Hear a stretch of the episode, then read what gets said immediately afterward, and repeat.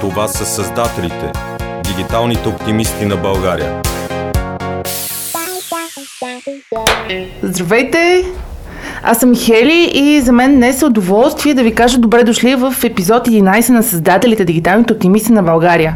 Както знаете, целта ни е да разкажем истории, ежедневие, трудности, успехите на всеки добър проект от дигиталната екосистема в България от последните 15 години и да вдъхновим млади таланти да пробват да се развиват в тази сфера. А, проектът се развива от мен, Хели, Жустин Томс, Гориса Белогушева и Силвина Форначиева и има три основни части подкаст, блог и някой ден надяваме се да имаме книга, която съвсем скоро ще може да разберете как да ни подкрепите. Искам да благодаря сърдечно на нашите приятели от ABC Дизайн, на Radio Vox, които са така любезни да ни хоснат и на Стелян Ринков, който е нашия тон режисьор. Така, днес предаването искам да благодаря много специално на Анита Джей Ноя и Свилен Маринов, които бяха супер добри да ми дадат едно рамо и да ти подготвим въпросите. О, и след тази дълга интродукция, а, за мен е много голяма чест и благодарност, че реши да се включиш в а, предаването и да представя Константин Канев. No thanks, Да. те наречения, а, който е геймър, ютубър, стримър и какво още? В смисъл, кой си ти? Ето този въпрос Привет. мен е лично много... Привет на всички на подкаста на създателите. Огромни благодарности за поканата. За мен е чест, че сте избрали точно мен да поканите за такива интересни теми. Казвам се Константин Канев, на 32 години съм от София. А, по образование съм економист, това е и основната ми работа, но в свободното си време от години, от много дълги години обичам игрите, а може би последните 8-9 години почвам да създавам съдържание във всякакви социални мрежи. От последните малко по-малко години, може би от 5-6, правиме медиа, гейминг медиа с а, екип от приятели, които сме се запознали посредством игрите. И голяма част от тях вече си работят това изцяло като фултайм работа. И аз изключително много се радвам, че това нещо почва да се превръща в, и в нашата малка страна като нещо, от което можеш да го работиш, да създаваш съдържание, хората да го гледат, да се забавляват. И до голяма степен съм тук да надъхам и други млади хора да не се отказват толкова лесно, ами да преследват мечтите си и да правят това, което им достава удоволствие, защото дори и в държава като нашата, в която всичко е много по-бавно се развива и така нататък, това нещо се случва.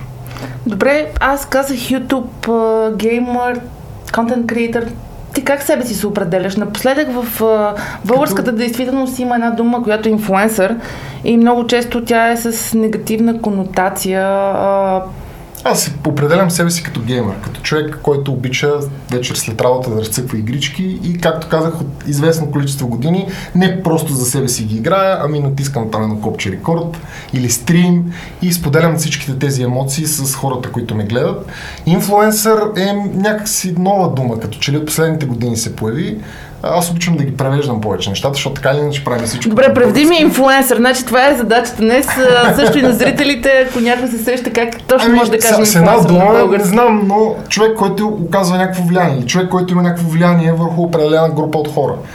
А, странно ми звучи малко, но, но факт е, че се използва и да, действително, ние, ние малко или много оказваме някакво влияние върху хората, които ни следят. И си взаимодействаме по положителни и отрицателни начини. В смисъл, много е готино. Всичко е много модерно с всичките тези технологии. Ето сега, сложили сме тук един телефон и ни гледат хора, записваме това нещо. В смисъл, много яко. Да, вълнуващо е и непрекъснато изгледам някакви нови неща, които мене доста често ме кара да се чувствам леко остаряла, но гледам да наваксам. И говорейки за остаряване, а, нека да се върнем назад във времето. Ти каза, че си на 32, при два дена интернет навърши 30 години, 30 години, значи ти точно си така. батко на интернет точно с 2 години.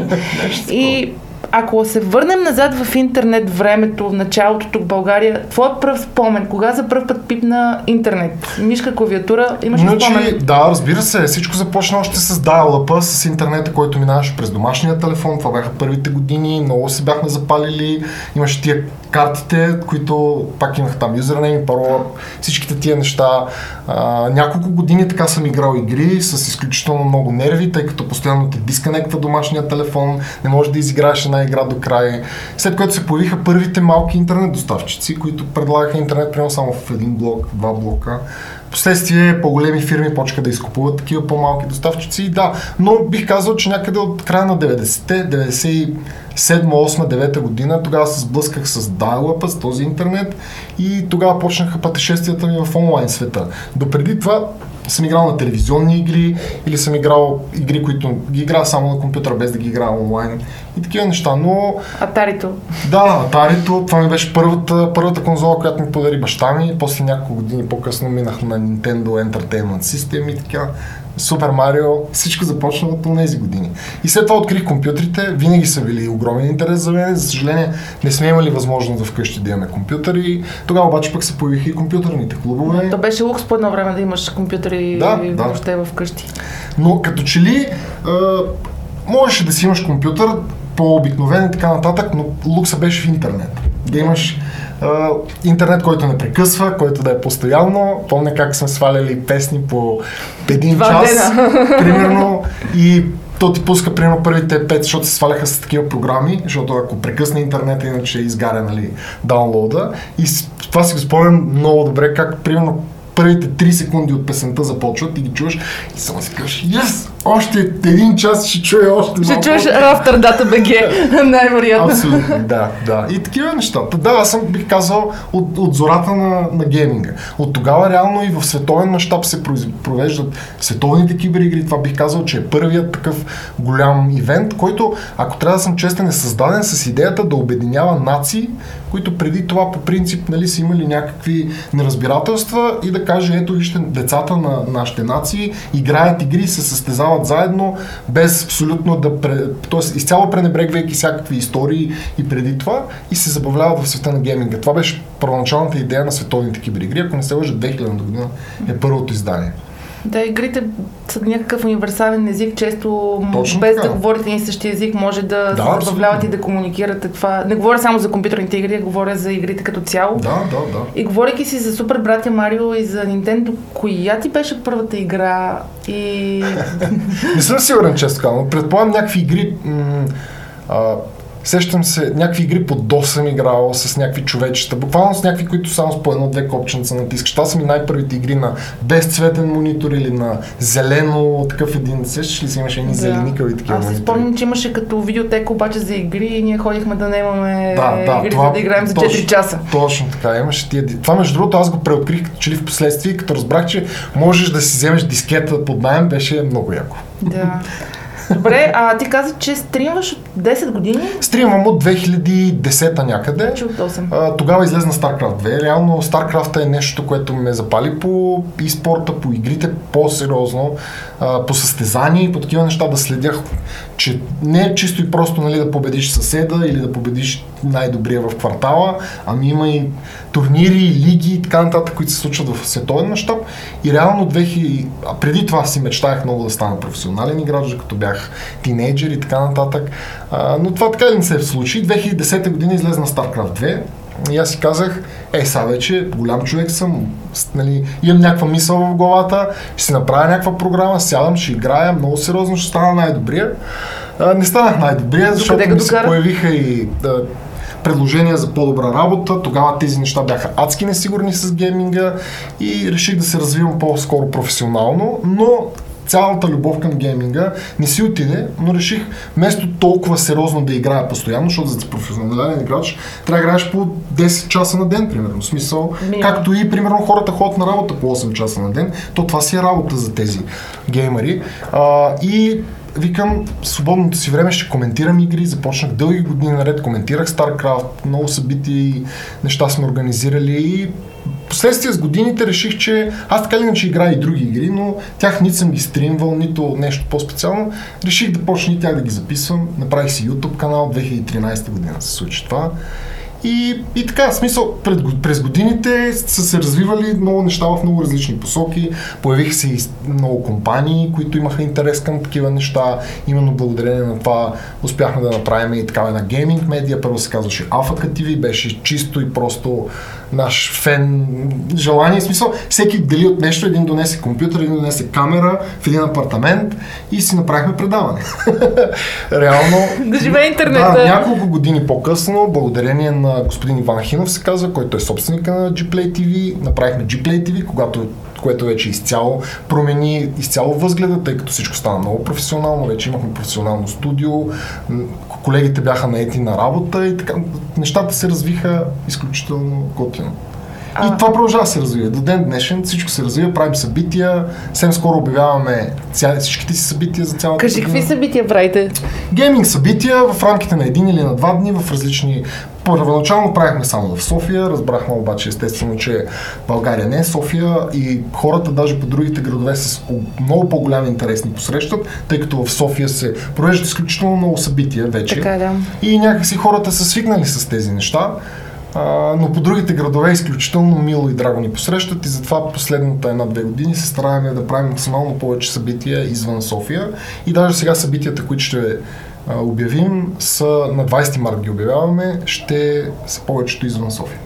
Добре, а чисто за тебе емоционално как се промениха нещата? Това ми е много любопитно последните Значи- 8-9 години. С гейминга и с всички тези неща сбъднах много мои детски мечти, ако трябва да съм честен. Да видя, а, буквално да пипна, да се снимам с хората, на които съм се възхищавал от гледна точка на Старкрафта, да отида на събития извън България, на които са огромни събития, да видя как се правят тези неща, да, да влезна в такава огромна сцена, да, просто това, ми- това са ми били мечти като малък.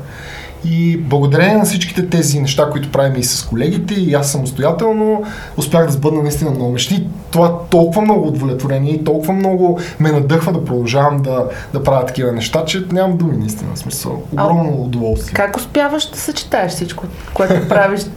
Еми, това е може би най-сложният момент. значи записвайте си внимателно. Всичко, всичко е свързано с това как си менажираш времето. Просто старая се всичко да ми е по график в следващите 2-3 седмици буквално. А, Просто защото иначе не остава време за нищо. И има едно, една много максима правилна, поне според мен, е, че човек има време за това, за което му харесва наистина. И когато наистина нещо ти харесва, ти ще намериш време да го направиш. Дори да това ти коства да останеш до по-късно вечерта или да станеш по-рано преди работа. На мен често ми се случва такива неща. Но, както ти казах, удовлетворението, което това ми носи, всичките тези хора, които приема сега ни гледат, които ме следват по всичките места, които ме срещат дори докато дойдох до тук, това всичкото е огромно удовлетворение и просто няма как да спреш. Много е, много е готино. А срещат ли те много често фенове? и Да, Има ли някакви да, фрики много често моменти? Това всъщност час да си...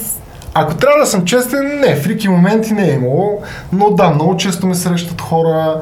А, изключително приятно е. И готиното, може би при мен е, интересният момент е, тъй като аз съм по-голям, не съм типичният геймер, не съм на 20 години а, и някакси обединявам и по-големи, защото има геймери на 50 години. Има, да, Но- и граница се качва все повече и повече. Точно така.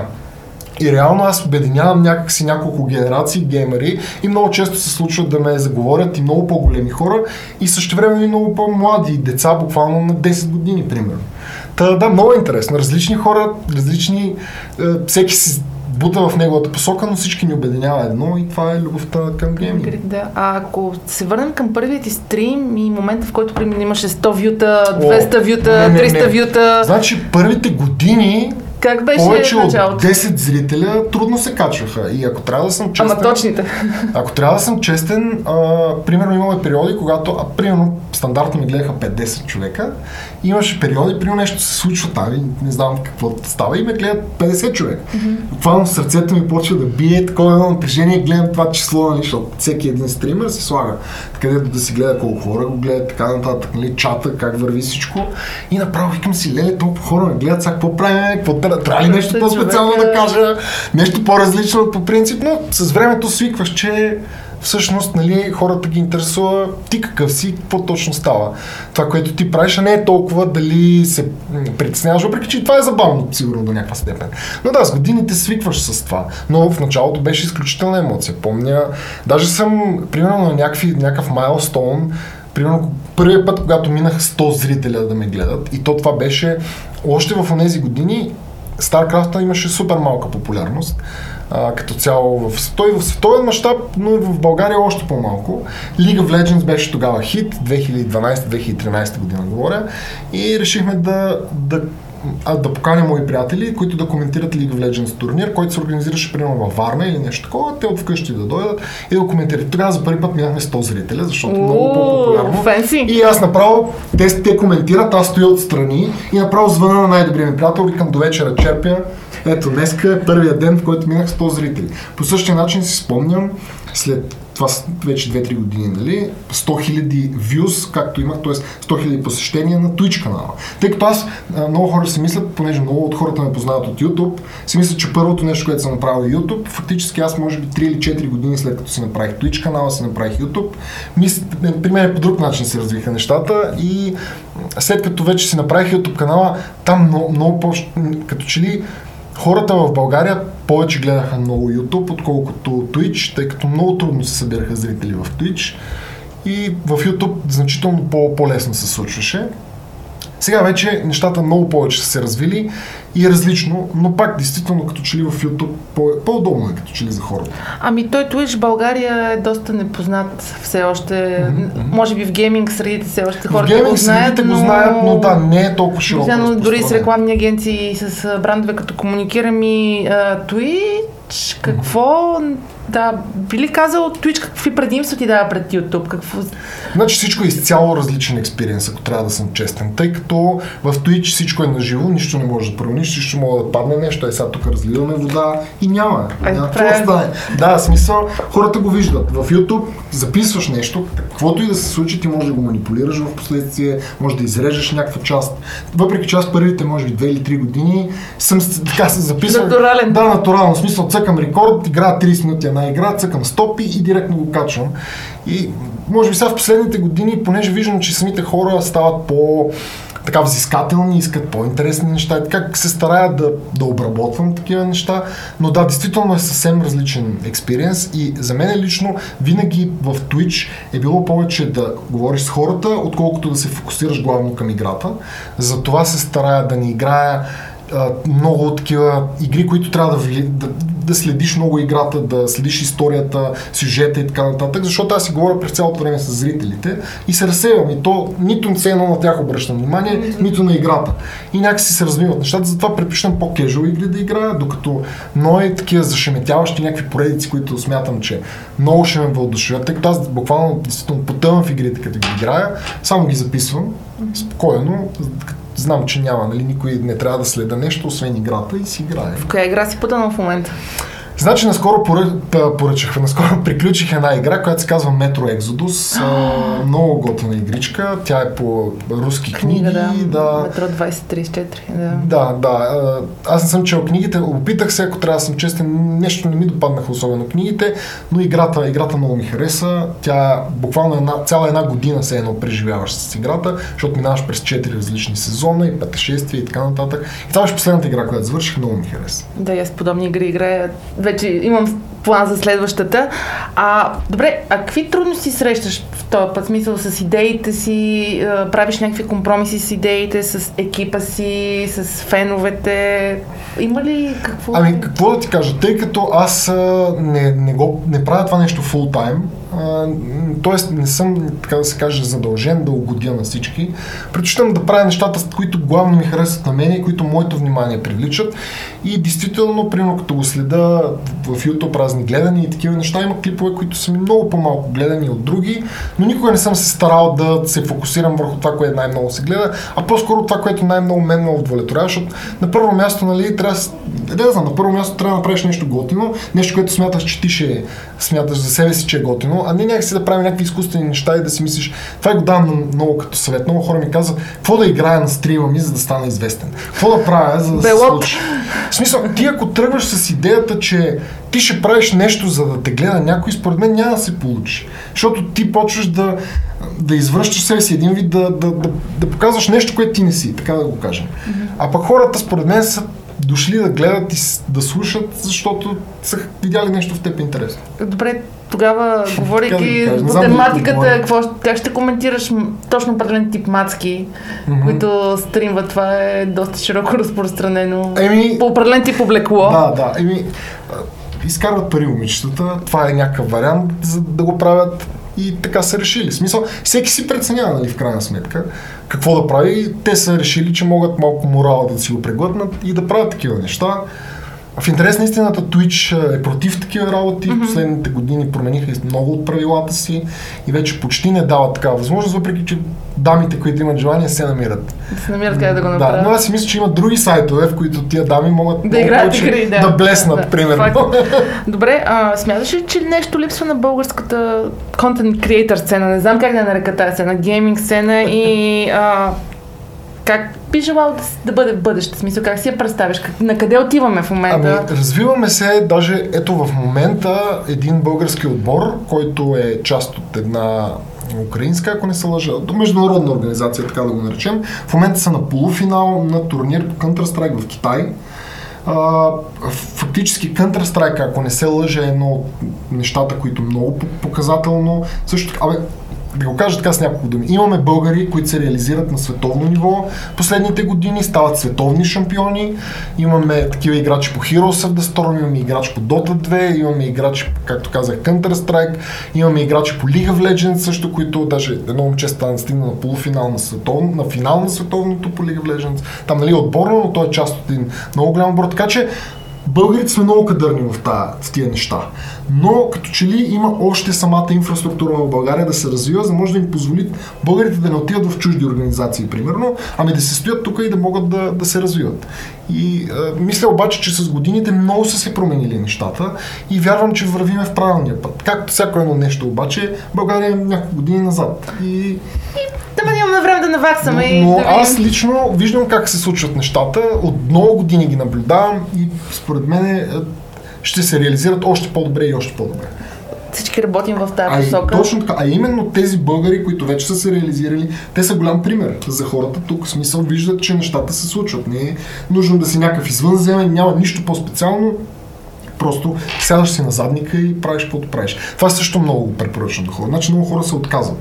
А, реално, когато има, когато искаш да постигнеш нещо и не успееш, много хора се отказват и захвърлят всичко, а всъщност това е един много богат опит, през който си минал и ти този опит трябва дори да го мултиплицираш, смисъл да го кажем, кажем така, когато е, намериш едно нещо, да, да, начин то да не стане, си казваш, добре, това е един начин, в който това не става, нека намеря друг, в който става. Защото това е опит, ти си минал през определени неща, събрал си информация и така нататък.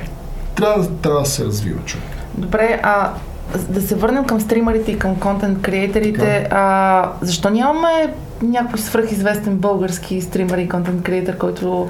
В смисъл, в смисъл имаш предвид? Имаш пред на международно На международно ниво, да. М- ами... Какво пречи аз? Значи, стример, значи, имаме YouTube канали, които са на българи, които правят на английски, имат милион, милиони последователи. Така че имаме такива. Но те, си, те са, ти ги приемаш като чужденци, тъй като ти почти нищо българско де, де си вика. Аз колко си спомням беше с Майнкрафт, един от да, каналите, който е на първо място, но там въобще няма лице зад да, проекта. Да, Аз да, по-скоро имам предвид като ами, инфлуенсъри и лица на световната сцена българи, защо нямаме? Значи, не съм сигурен. А, имаме, имаме един, едно момче, което стримва Диабло, ако не се лъжи, и той а, така е. Нямаме някаква супер звезда, факт, mm-hmm. това е безспорно. Да, но имаме хора, които се издържат от това нещо, стримвайки на английски.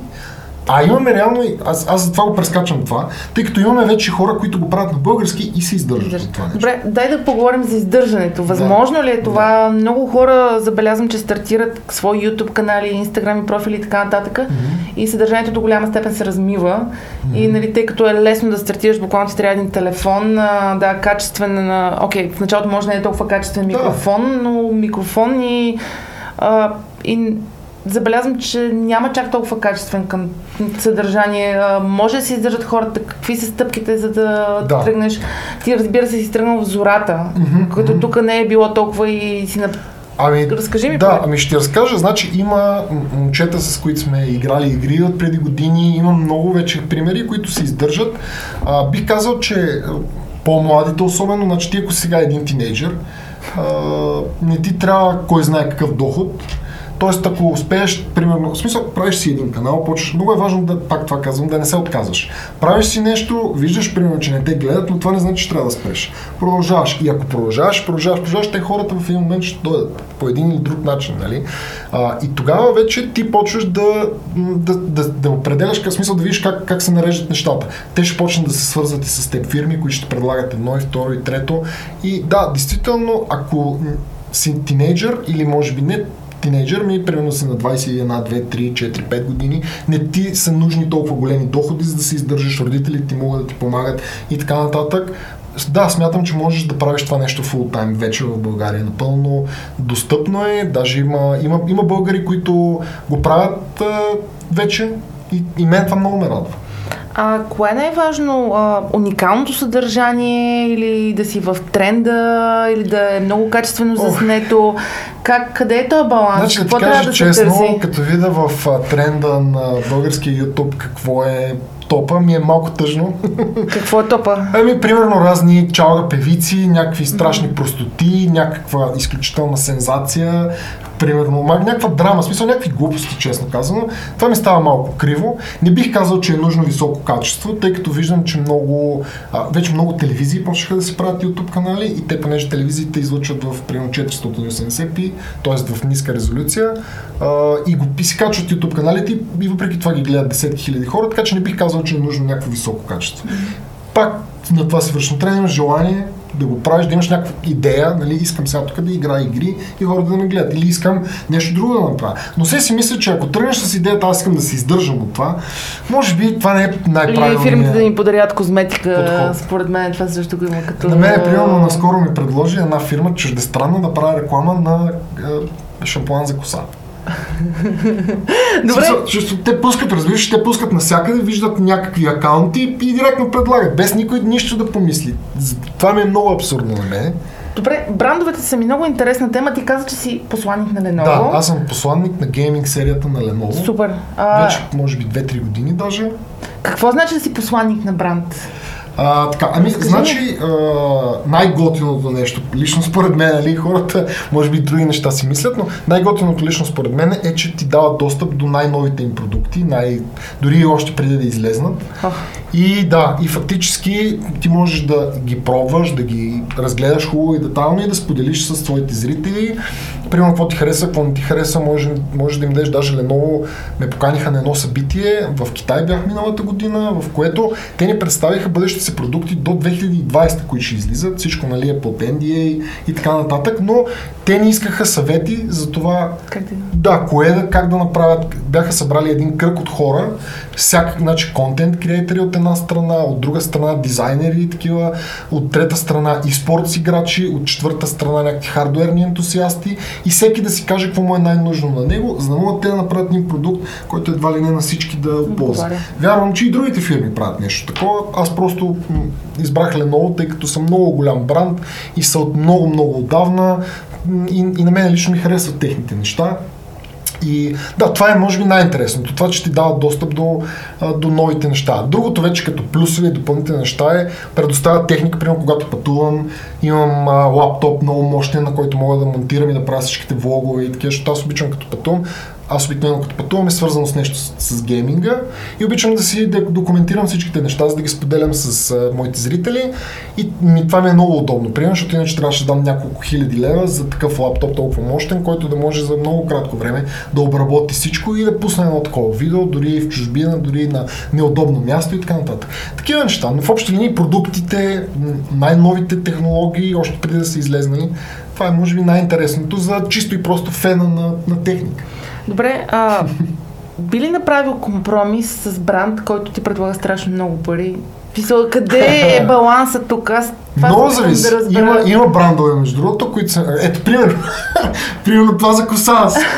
Не сме, все, още, все още никой не е видял снимка в Инстаграм профила ми на реклама на шампуана. Ако видите, значи съм съгласил. нали, нали знаеш, че имаше, имаше едно, един такъв вид даже. А, как беше точно нещо от сорта на... А, значи, вчера ми предложиха Не, нещо, забравяй го, но нещо от сорта на точно. Един, който казва, уж не трябва да прави такова нещо и после казва, а все пак пробвайте най-добрия продукт на еди коя си фирма, един вид, че в крайна сметка е направо. Всичко според мен се спира до човека. Виждам много така млади инфлуенсери, тия използваш Моята любима дума, да. които буквално каквото им се даде, всичко се рекламира на 200%.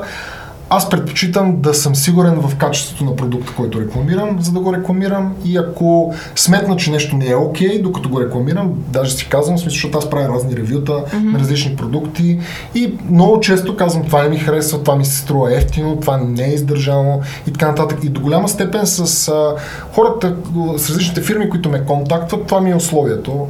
Ако те са съгласни аз да си кажа и негативното мнение, разбира се, ако има такова, тогава действаме. Ако не са съгласни, тъй като аз все пак искам да съм, деца вика, аз съм тук, примерно, заради хората, които ме гледат и искам да съм искрен с тях и да им споделя а, възможно така най-обективно това, което ми представят, защото те след известно време, примерно, ще си дадат парите за това нещо. И като видят, че това нещо не е както трябва, ще си кажат, е, аз какво слушах то, то. А това, А това е съвсем значи ли, пример. че от началото, още от разговора ти в началото с компаниите, ти казваш, че искаш да имаш контрол над съдържанието. Няма, примерно, дай сега да видим това видео, дали хубаво си Да, го направил. това е подход. Как, как, как подхождаш? А, Това и а- за брандовете, според мен, е много важно да го знаят. Да, ами това е моят подход, но им, има и други подходи. В смисъл, всеки, доколкото съм забелязал, всеки един контент креатор и всичките си имат свой собствен подход. Всеки си подхожда по някакъв различен начин. Не знам кой е най-правилният, но това е моя. В смисъл, аз искам да съм из, изцяло а, така, в смисъл да, да видят хората и негативните неща, ако има такива. Добре, Това е а много важно за мен. А парите не са определящ фактор. Пак казвам, може би защото не се издържам от това. Може би ако се издържах, ще да гледам нещата по друг начин. И затова пак казвам, че просто виждам как някакви по-млади контент креатори постоянно рекламират разни работи, които са малко или много абсурдни за мен, но ето те си изкарват пари и са окей с това. да въпросът е какво носи за брандовете, нали? Точно така. А какъв е правилният подход един бранд към теб? Мгм. Как очакваш мисъл, тъй като аз, както сам каза, пускат ти шампуан за коса. Това беше Нали- абсурдно. И много често се случва. Примерно във Facebook страницата ни редовно някакви фирми, които предлагат, като че в последната година не е било така, но преди години фирми, които предлагат а, екскурзии. И ми казват, примерно, давам ти 50 лева, ако поснеш тази екскурзия. Давам ти 100 лева, ако поснеш тази екскурзия. И аз съм някакъв добре смисъл, поне да имах нещо общо с това смисъл. Къд, откъде на къде ще поствам аз някакви екскурзии? Да. Важно е за мен, като някой се свърже с мен, да, да е нещо, с което аз действително би ми било интересно на мен. И оттам нататък, да, мисля, те, те си имат някакви предложения. Най-често срещаните са предлагат ти някакъв продукт и вече вие се договаряте дали да ти платят за този продукт, дали продукта да си остане за тебе, дали да ти платят спрямо гледанията след това. Има си различни договорки такива и всеки ютубър се а, и там стример се раз, оговаря с фирмите по различен начин. И всичките фирми си имат различни предложения и различни оферти. Добре, а ти основно с компании, които са технологични, както каза, получаваш предложения от шампуани, от пътувания. Какви най-често предложения получаваш за партньорство? Тъй като според мен в България брандовете още не са осъзнали силата на гейм. На гейм Да, а, факт е, че повече ме контактват чужди брандове, mm-hmm. отколкото български. А, честно казвам, китайските магазини, които продават техника, много ефтина техника, Mm. най-често са хората, които контактват. А, и всичките, много ми харесва, между другото, толкова са се, толкова имат желание, че почват на български да ти пишат. В смисъл, използват преводачи, ти виждаш, че той е на Google Translate, но целият този ефорт, в смисъл, явно има наистина значение за тях и имат желание и затова ми е много странно как нямат такива български фирми, примерно, които биха, защото тези неща, особено когато става въпрос за български продукт, аз вярвам, примерно, ако има такива, нали, а, че българите ще им е много по-интересно да слушат за нещо българско, отколкото за нещо чуждестранно. Но пък от друга страна, сега замислям, нямаме български мишки, нямаме български клавиатури, нали? Няма. Няма как да рекламираме такива работи. мен но- гейминга и подобен тип инфлуенсърство може и други брандове, друг тип продукти да се... Ами, моя личен опит от работа в агенция е, че а, агенциите не знаят за съществуването на гейм инфлуенсърите. Мисъл, от, Възможно. Основно Възможно. в фокус бюти инфлуенсърките, Да, да. такъв тип а, Да, масово, масово за това може би, но това ние работим да го променим, нали? Абсолютно, Тъй като, точно. да, както ти каза, че локален продукт с а, локални компании, Би било локални много... инфлуенсъри би било много по... Аз бих с удоволствие рекламирал нещо наше. Да, да знам, много. Не знам. Но пак казвам, че много си зависи от хората и от самите брандове, но действително няма толкова, не са толкова наясно с нещата и не са наясно каква сила има, има тези хора и колко много се променят нещата. В смисъл, най-малкото мен ми прави впечатление, примерно, защото правим разни благотворителни стримове. Аз за следващия ми въпрос е, Така между другото, е точно за благотворителните, благотворителните Добре, кажи, стримове. айде. Ти си един от малкото хора, които всъщност правят благотворителни стримове. А, разкажи повече за това, за новогодишния стрим, как подбираш каузите. Аз mm-hmm. толкова много хора имат нужда да им помогнеш. Да, това как е става това? Мен винаги ме... Значи, аз значи, правиме Разкажи първо какво е благотворителен стрим, Стрим. стрим, не само за хората, които те познават и които са огледали, Да, и за слушателите на Благотворителен стрим е а, стрим, т.е. играеме игри в продължение на повече часове, тъй като целта е нещо по-продължително да се случи, за да може повече хора да разберат за него и повече хора да имат възможност да дойдат да гледат. И докато играеме тези игри, примерно 12 часа, тъй като ние така го правим, а, има отворена сметка, в която всеки може да дари каквато сума пожелая, и много малка, и много голяма. И има кауза, нали, която предварително обявяваме, информираме а, хората, пускам примерно видео в YouTube, с което разказвам детайлно какво ще направим с тези пари. И в рамките на 12, там 15 часа събираме тези пари и след това отиваме и понеже за мен е много важно, значи много хора, а, примерно, как да кажа, отиват и остават някъде пари. И такива, за мен е много важно да купиш директно нещо, от което човек има нужда, тъй като когато дадеш някъде пари, много често те не стигат до, до човека, който наистина има нужда. И тъй като съм виждал и други такива благотворителни кампании и така нататък, аз това някакси го отхвърлям с даването на пари, ами по-скоро на конкретно неща, от които хората имат нужда, защото така си сигурен, че няма някой да им го вземе, примерно. Или нещо такова. И идеята за благотворителните стримове така случайно се получи. Ние правиме с мои приятели такъв новогодишен стрим маратон се казва. Правиме го в почивните дни между коледа и нова година, тъй като аз тогава не работя и мога да отделя, примерно, защото ти като играеш 15 часа, примерно предния ден подготвяш техниката, защото сме няколко човека с няколко компютъра и така нататък, и после спиш още, т.е. 2-3 дни. One part, да, се вика. смисъл, one party, но мисълта ми е, че 2-3 дни ги губиш. Аз през съм на работа, в смисъл много е трудно това да го направя, докато съм на работа. И затова го правим в тия дни. 5 години подред правиме такова нещо, като последните две години от миналата от 2018, т.е. 2017 направихме първия, 2018 година за коледа направихме втория такъв стрим. И аз нямах никаква представа, тъй като се свързах с една дама, която е, има връзка с такива различни домове за деца. Нямах никаква представа какво ще съберем, не знаех какво да й кажа. Просто й казах, правиме нещо, имаме желание да помогнем, вие кажете как можем да го направим, нали, независимо каква сума събереме, като за мен единственото условие беше, което беше важно, да може да покажем на хората, фактически тия хора, които си дали парите, да видят, че реално сме отишли, сме занесли на деца или на случая на деца помагахме и двата пъти, да, да го видят това наистина, тъй като да мога да оправдае техните средства, които са дали. Това беше много важно за мен, не знам защо така го чувствах. И така и се случи. Две години подред, и миналата, и тази, и първата година от нищото събрахме 2400 лева или нещо такова за 15-16 часа. Тази година събрахме 3000 и нещо, 3400-500, Така.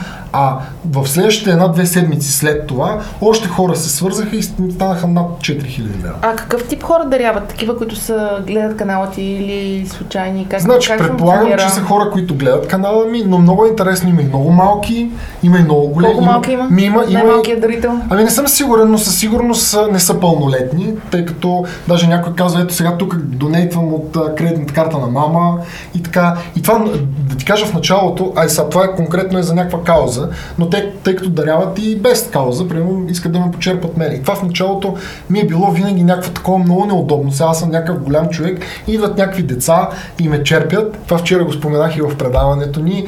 А, но прещраках си малко мисленето от друга гледна точка. Тези деца, Защото те са деца, които сега са склонни да дадат от родителите си пари за гейминг и за нещо такова. След 10 години, примерно, те ще са управители на фирма, ще са изпълнителни директори на корпорации и така нататък. И те ще са склонни да инвестират десетки хиляди левове в такова нещо. И това някакси ми стопля сърцето. Казвам, добре, Да, трябва от малки да се учат. да- точно така. И по същия начин хората, които в момента израстват, те израстват с този гейминг, израстват с хора като нас, а, виждат, че нещата се случат и те са надъхани още от малки да подкрепят такова нещо, те ще пораснат, защото ние примерно сега учим нашите родители за тия неща. Да. Аз обяснявам на майка ми какво е YouTube, какво е това, така и така и така. На баба ти обясняваш какво работиш? Примерно, да. Но м- аз на мен няма нужда децата ми да ми го обясняват това.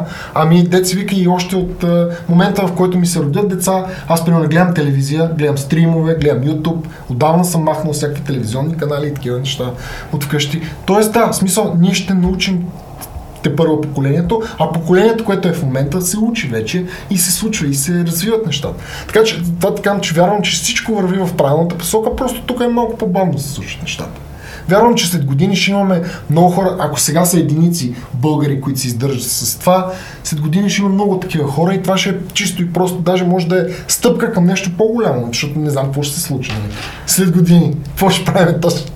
Да, а кога е следващия благотворителен стрим? Най-вероятно ще е пак към, Пак по нова година. към нова година, да. Единствено изключение направих за едно момче, което а, да, фактически миналата година направих два благотворителни стрима, освен този новогодишния, тъй като е едно момче, което чисто и просто знаеш по социалните мрежи, когато споделяш някакви неща, ти прави впечатление, ако някой много често коментира или ня- някаква снимка, примерно, ти се за- запазва в съзнанието. Аз съм много голям физиономист. Не помня много имена, обаче видя ли един човек някъде, разменим ли си две думи и след 5 години да го видя, ще го позная. А, и по същия начин така ми беше направил впечатление едно момче, което много често коментира и той изведнъж в един момент беше поснал в моята фейсбук група, че всъщност то от 3 години е налегло и че се случило така един инцидент и заради това има нужда от много скъпа операция и така нататък. И направо ми се сви сърцето и без абсолютно никаква организация.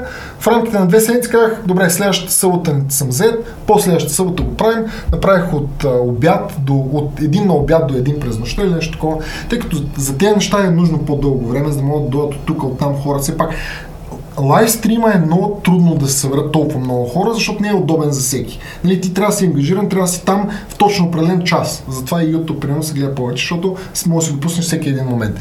И по този начин ги правя по-дълги тия стримове и в рамките на тези 12 часа Димитър Стоев се казва момчето, а, събрахме 800 евро, Преведох му ги по сметката. За съжаление, сумата, която той събира е нещо от порядъка на 60 000 евро. Леле. Така че да, но много хора спомагат, тъй като вече сме лични приятели с Митко, успях да отида на гости даже при него, Има- да го видя. Е, Има много хора, които му помагат. От няколко дни даже има и DMS, Димитър е телефона. Има една платформа Help Karma, тя е доста... И там, да, то оттам доста- започна. там Оттам основно- започна. Оттам му започна и почна да се разпространява и в други. Но да, в крайна сметка трябва да си помагаме. Аз го чувствах като играх 12 часа и докато си правих кефа, успях да помогна на някой. Да.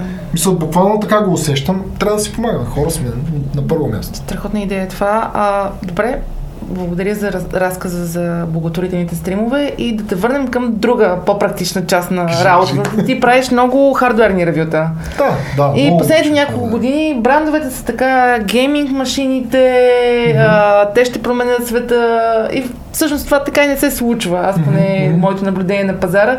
Твоето наблюдение на хардуерния пазар в България Хм, значи, да, аз съм много голям фен на хардуера, винаги още от малък съм бил фен и сега съм благодарен точно на всичките. А, благодарение на моите последователи, така имам достъп до много фирми, до много продукти, до много неща мога да ги видя. Много се развиват нещата, но за съжаление всеки се ориентира на първо място към печалбата и на след това хората да са на 100% доволни и така нататък. И това е малко тъжно, нали, но е, когато усещат, че всичко толкова става бизнес ориентирано, всеки почва да търси парите, защото влизат големите корпорации, така да кажем.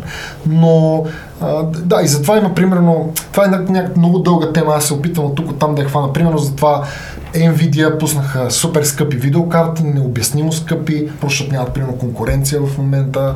По същия начин, примерно Intel правят много скъпи процесори, имат някакви други проблеми. Смисъл, малко си играят с хората, защото това има, много хора имат много голям интерес и като нямат конкуренция, те могат да си правят каквото си искат. Това много, много не ми харесва, но ето аз поради тази причина съм склонен на моите зрители винаги да им споделям нещата, кое не ми харесва, какво ми харесва и така нататък а, за да може, защото хората, нали, ти пари, които ги изкарваме, искаме да ги похарчим по най-добрия си начин. И е важно да, да получим някаква такава информация от един или друг човек, за да могат да се насочим към правилната, най-правилната покупка. Ами, добре, имам специален въпрос да те питам за Nintendo Switch. Тега, Ани кажи, пита кажи. а, за игрите и разпространението им в страната и дали имат достатъчно опции според тебе за Nintendo Switch. Значи, И пак как се развива пазара. Аз примерно Ако трябва да съм честен, най-голямата платформа като конзола на говорим в България е PlayStation, безспорно. Да. А, даже един интересен факт, повечето брандове, каквито и да е, свързани с гейминга, обикновено имат такъв headquarters в Румъния, който отговаря за цяла източна Европа. А за PlayStation пак е в Румъния, но са българи хората, които са го основали преди много-много години. И това аз бях много Това не чуден. го знаех. Да, и аз не аз първият път, като го чух, бях много чуден. Българин, а, който Мони се казва, Симеон Банкиев, който го е организирал това още преди примерно 2000 година се е за- запознал, е заинтересувал и той отговаря за това. И а, реално миналата година, ако не се лъжа, излезна първата игра, озвучена на български език, само за PlayStation е. И освен, че е озвучена има и субтитри, на български, но озвучена от професионални, Коя? казва се Hidden Agenda. Не е много популярна, не е някакво много голямо заглавие. Играта е, се играе много интересно. Играе се от 4-5 човека. Имате различни избори, които взимате и играете с телефон. В смисъл, тя е на конзолата, обаче всеки си гледа на телефона. има Тип парти определени неща. Такъв, са, да, такъв да. тип, да. О. Тип бордова игра, само че на конзола. Всичко е преведено на български. Това беше за мен една голяма стъпка в тази посока. А българско студио ли е правило или... Не, не, Аха, играта е международна. Даже, даже имаш българи, които живеят в Америка, примерно, които постваха по PlayStation форумите, питат. Тук в Америка, като си я купим играта, няма български, що става така. Реално само за Европ, в европейският маркет, ако я купиш, имаш това локализиране на български, но това е една голяма стъпка. Но малко се размих от въпроса. А, реално, да, PlayStation е най-голямата платформа конзолна в България. Xbox, за съжаление, нито има представителство, нито има голям интерес, тъй като познавам фирмите в България, които продават игри, буквално почти никакъв интерес, смисъл минимален е. Switch е след PlayStation, т.е. той задминава Xbox, лично за мен е странно, тъй като е доста по-нова конзола, но пък Nintendo имат много конзоли в миналото, имат страшно голяма фен база и тази фен база я има и в България. И да, Switch има, има много игри, има много неща за Switch, има много българи, които играят. Да, нямаме официално представителство на Nintendo за България. Като цяло и Nintendo са малко странни от моя досек, какъвто имам до тях. М, Така, ам, как да кажа, по, по тихички са такива, не искат много да говорят, но виждам, че последните години почват да се пречупват и те да стават да правят като PlayStation, примерно, а, тъй като PlayStation мен ме канят, за мен е огромно удоволствие да ходя на събития преди да пуснат някоя игра, mm-hmm. примерно един месец и е, аз събирам моите лични впечатления и ги предавам на зрителите и вярвам, че и Nintendo ще направят нещо такова, но, но за в бъдеще. Да, и, и само да вмъкна наскоро, всъщност Виктор Вран, една игра, Мгм. която е правена в България, пуснаха Да. за Switch, така Да, че имаме да, си български контент, Да. което мен лично ме изпълва с гордост. Това беше, сега като го казваш това, това беше за мен една огромна гордост преди няколко години, когато направих първия си стрим с Hemimont Games. Реално, Вие игра си стримвал? Виктор Вран. Вран, реално Да. направих стрим с разработчиците на играта. Това никой не съм си мислил дори, че ще стигна до там. Направих стрим с хората, които са правили играта. Те са българи и си говорихме на български за всичко и зрителите питаха, примерно, що не сте направили това и те ти отговарят в реално време. Това беше много, много готино. Ми, тук може един, едно предложение в България се правят много игри в момента. Може да правиш Сигурно. направо цял стрим, Аз съм- на игри правени в България. Да, значи аз съм си отворил, така да кажа, вратата и съм съм казал на всеки един разработчик да ми пише по един или друг начин, могат да се свържат с мене. Ако играта ми хареса, дори да не ми хареса, ако има нещо дори малко, което ме запалва, ще направя, правил съм видеа за български игри. Ходил съм няколко години подред ме каниха на, гейм, на Пловдив Game Jam да съм водещ. Супер. Там се запознавам точно с такива хора. Много българи има, които се занимават с такива неща и може би м- просто се страхуват или се притесняват или, или си мислят, че а, задължително трябва да платят на някой, за да им направи такова нещо. Повечето случаи... Така, Може би е това, да. Но ето аз, примерно, м, до сега не съм взимал пари за такива неща и съм много фен на, на такива работи. Позволяваш ли ми да предам това послание Предавай към българските гейм девелопери, тъй като с моят другия проект Game Dev съм и там доста... Ай, сега ще кажа, малко криво ми стана. Бях едно момче, много момче, поне по това, което видях, ми беше писало за една игра, която той е направил. И аз направих видео за нея. А, той, беше, той ми писа, че е много доволен и се срещам с един друг известен български ютубър и той ми казва, бе, това момче ме спами постоянно, казва, ето, no thanks, направи безплатно, искам ти да направиш, например, Аха. реклама, дър, дър. Аз не го направих един вид правя реклама. Аз просто исках да игра българската игра и да я покажа на хората, а той го възприема по някакъв съвсем друг начин. Та много хора размиват понятието реклама и чисто и просто помощ, Интерес. така да го кажем, да. Да. Ми другото е, примерно, като си говорим за игри създадени в България, аз всеки път се чувствам ужасно горда, че Ubisoft Да. Division 2 и така Да, да, да. Хора, които лично познавам, са били част от създаването на тази игра и аз съм браво или съм... Да, да. Много е. Много интересно се развива пазара. Ние вървим към края си. А, не знам дали има въпроси в чата. Абе, със сигурност има, но не мога да После ще отговориш под... Да, да. А, добре, ти, поговорихме си вече за младите контент креатори, ама въпреки всичко, какви съвети, така едно финално, ако искаш да се занимаваш с гейминг, с стримване на гейминг, Значи, откъде да почнеш? Ако искаш да правиш това нещо, с, значи всеки повечето, които, защото много често ми задават този въпрос, задължително, в смисъл не трябва да си казваш, трябва да имам най-хубавия компютър, трябва да имам сега най-хубавото осветление, камери, микрофони. Не, това изобщо не е задължително. Задължително е да да си прецениш кое е нещо, което най-много ти харесва на тебе, тъй като а, в началото особено, най-трудно е началото, ти, примерно, ще правиш някакви неща, които никой няма да ги гледа. Ти няма да получиш, е, това е много готино, или е, това е супер тъпо. Мисля, дори негативният фидбек е положителен до някаква степен. Но ти няма да го получиш, защото никой не те знае, примерно. И ти, ако правиш нещо, което си мислиш сега, че ще стане хубаво, то ще писне. Докато ако правиш нещо, което истински ти харесва, ти ще продължаваш да си го правиш и да, след 5 видеа, след 5 стрима, след 10 видеа, след една година стримване, те ще почнат да идват хора, защото ще кажат, а, аз това го видях миналата седмица, той играше тази игра. Абе беше готина, ама бих гледал нещо друго. О, ама той тази седмица пак стрим, о, ама тя е друга тази игра, примерно. И така, в смисъл, ти създаваш малко или много едно име и с времето се появяват повече хора и така нататък. Излиза, примерно, някоя игра, която ще ти е много интересна, хората ще имат много голям интерес към нея, ще дойдат при тебе и така, в смисъл всичко се случва, трябва да имаш желание, да не се отказваш, дори да стигнеш до някакви пречки, дори да има неща, които смяташ, че не, това не мога да се занимавам, това не е нещо, което ми доставя удоволствие. Ако наистина смяташ, че това е твоето нещо, дори да стигнеш до такива моменти, трябва да продължаваш напред. Смисъл, трябва да, да продължаваш да се движиш напред. За мен е това. Защото аз толкова години всякакви неща и работи съм си сменил и всякакви неща са се сменили и се променили в живота ми, но едно нещо си останало и това е любовта към игрите. И позитивизма ти, както забелязвам. Да, винаги стара, между другото, това нещо не е било винаги. Да, това е също съвет, но той е страничен от гейминга. А, от може би 7-8 години се, така в началото се на- насилих да намирам във всяко едно нещо положителното и да се опитвам дори най-кофти нещата, които се случат, да, да намериш нещо положително, за което да се хванеш и да продължаваш напред. Защото негативните мисли привличат и негативни неща и всичко почва да се струпва върху тебе и става много кофти.